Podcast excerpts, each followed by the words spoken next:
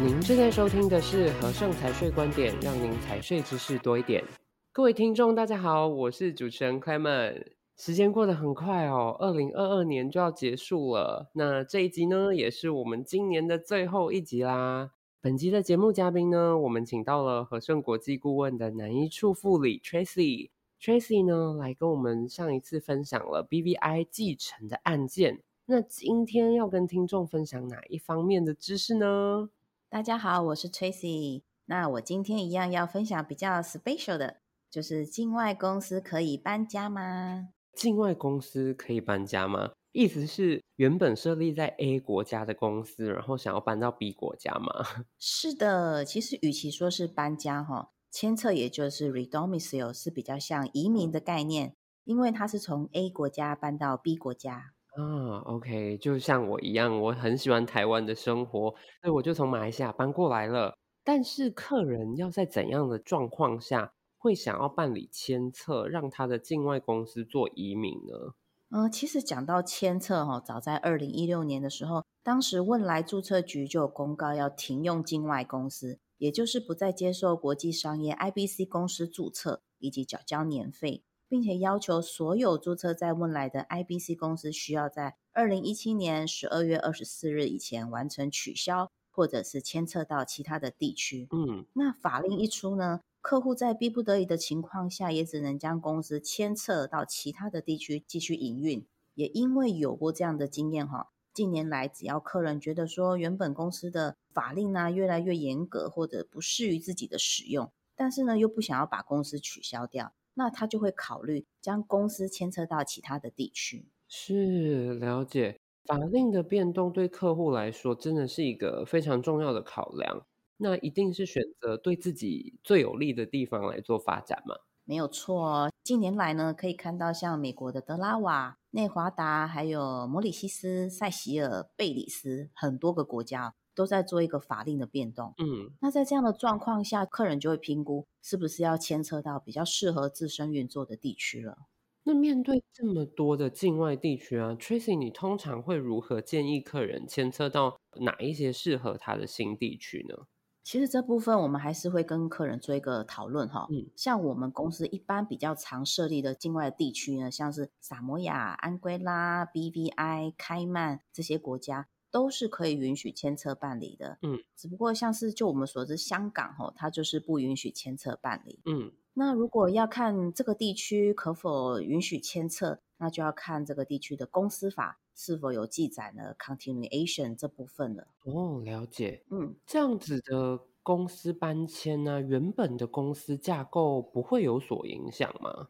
其实不会哦，因为迁入国也就是新的国家呢。他会要求迁出国的公司文件在当地要做一个公证，然后做一个完整的搬家。除了公司文件要经过当地注册处核实，或者是公证处的公证，那他同时也会要求迁出国出具一份合法的存续证明，也就是 Certificate of Good Legal Standing，来确保这家公司是合法存续中，那他们才能够接受你的迁入。了解，嗯，哇，这一切看起来都是很依法而且合理的搬迁。嗯，就我的理解啊，客户的境外公司都是有办理这个银行账户的嘛，那银行端是不是也可以接受这样子的公司搬迁呢？这部分通常我们也会建议客人一定要先跟银行做一个讨论哈，就像当时我们在大量的处理汶莱公司签册的时候，很多银行也都是第一次接触迁册。那当时呢，对于签册的文件也提出了许多的疑问。哦，那银行端的疑问通常会有哪一些呢？因为不都是签出国的认证文件啦，以及合法存续的证明都会提供给他们吗？是的，其实合法的文件已经具备了，但银行呢，它会要求迁出国必须做一个结束，也就是一个完整的迁出证明。那当时问来呢，是可以出具一份 confirmation letter。来提交银行说，哦，这家公司已经迁册到新的国家，比如说已牵扯到萨摩亚这样的文字的描述。嗯，了解。这跟我们找工作其实蛮相似的，就是新的公司可能会要求离职证明这样子的正式文件。对，这样很雷同，没错。嗯，那因为牵扯它是一个很大的变化，所以相关的合法文件是非常重要的。是，了解。那针对这个迁出是有要求的，那迁入国呢，就是新的地区会不会要求一些特殊的文件什么的？迁入国的话，它会需要董事股东去签署相关迁入需要的文件以外呢，也会需要公司执照，还有章程，经过迁出国当地的注册处核实，那需要拿到正本的文件，以及一份合法存续证明，也需要正本才能办理迁入。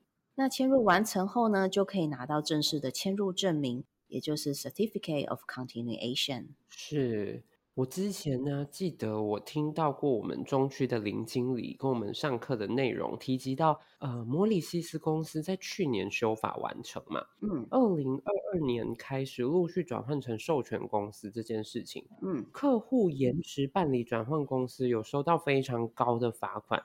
都很紧急的想要联系我们，请我们协助这个签测的事宜。哎，对，其实客人往往就是没有选择到服务好的顾问公司，在法令变动的状况下，也没有及时的通知客人重要的修法资讯，那会导致客人错过了最佳的办理时机，却要客人去承担高额的罚款呢。嗯，这样子的顾问公司真的是害了客户哎。那这个时候迁册会是对客人最佳的选择吗？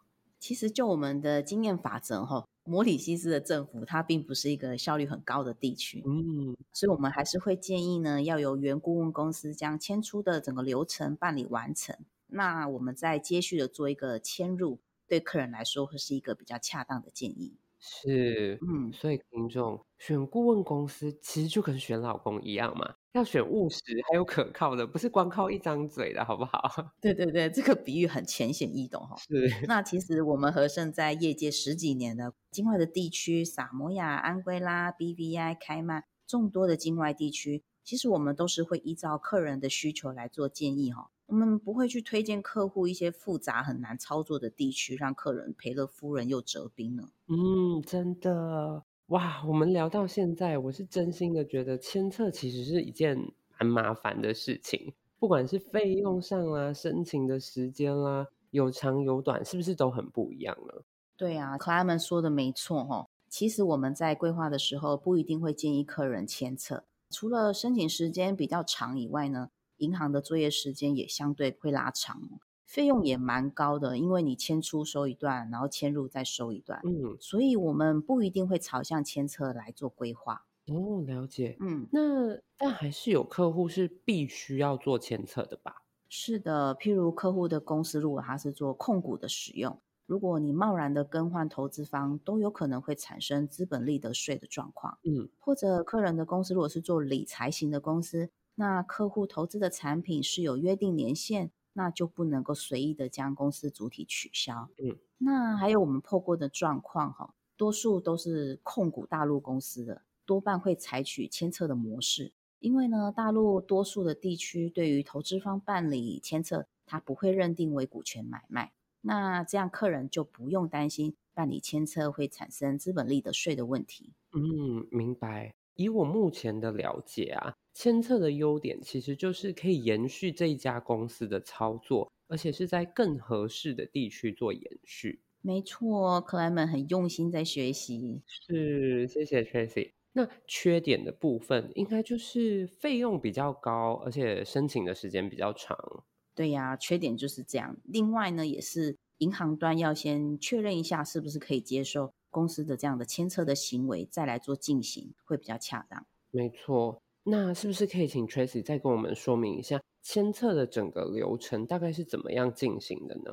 嗯，可以的。嗯，我们除了要先了解客户想签册的原因，以及我们的顾问团队可以建议搬迁到哪一个新的地区，那然后就要先做第一步的查明，确保同一个名称在新的地区是可以延续的。是这样子的查明会很耗时吗？不会的，只要一个工作天就可以得到查明结果。接下来，我们就会依据迁出国还有迁入国所要求的决议书、会议记录来制作给客人签名，签回后才能进行迁出国的迁出动作。了解。那想请问 Tracy 的是，迁出的时间，刚刚我们一直说很长，那大概是多长呢？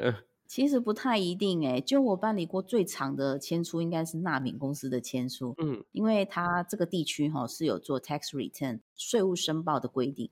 那在完成迁出的同时，也要办理最后一次的税务申报。那当时我就办理了长达将近半年的时间哦。哇，半年是真的非常久哎。那如果没有牵涉到这个税务申报的国家，牵涉的时间是就会相对缩短吗？没错哦。其实时间上牵扯的时间大概是一到三个月不等的时间。是哇，这个时间大大减少了一半呢。嗯，没错。监测还有哪一些是我们需要注意的重点呢？若公司只办理迁入而没有完成原国家的迁出，未来公司可能会面临许多的风险哦，譬如被政府抽查、无法提交公司完整记录，以及被银行质疑，导致关闭账户等延伸的问题。哦，真的，迁册这件事情其实就包含了完整的迁出以及迁入，还有一定要取得相关的证明文件嘛。千万不要因为急着把流程跑完，就遗漏了任何的一步，都是得不偿失的。所以我们建议迁册的架构调整，它其实涉及的问题面向很广泛哦，多国国家的税务以及法律的议题都需要进行审慎的评估。所以我们建议行动前，先要跟我们的顾问做通盘的分析与讨论，审慎的选定投资的架构，还有它的交易的模式，以避免产生对客人不利的影响。是的，那我们真的很感谢 Tracy 来到我们节目，跟我们分享了境外公司搬家，嗯、也就是迁册这个许许多多的重点。其中一个简单的名词，就包含了非常多的步骤还有考量。大家如果呢有签测相关的需求或者是问题都非常欢迎与我们专业的顾问联系哦。别忘了马上订阅频道就能够准时收听和盛财税观点也欢迎到 apple podcast 给我们五星好评及建议。更多财税相关资讯欢迎浏览资讯栏或订阅和盛电子报我们下期节目再见拜拜。拜拜。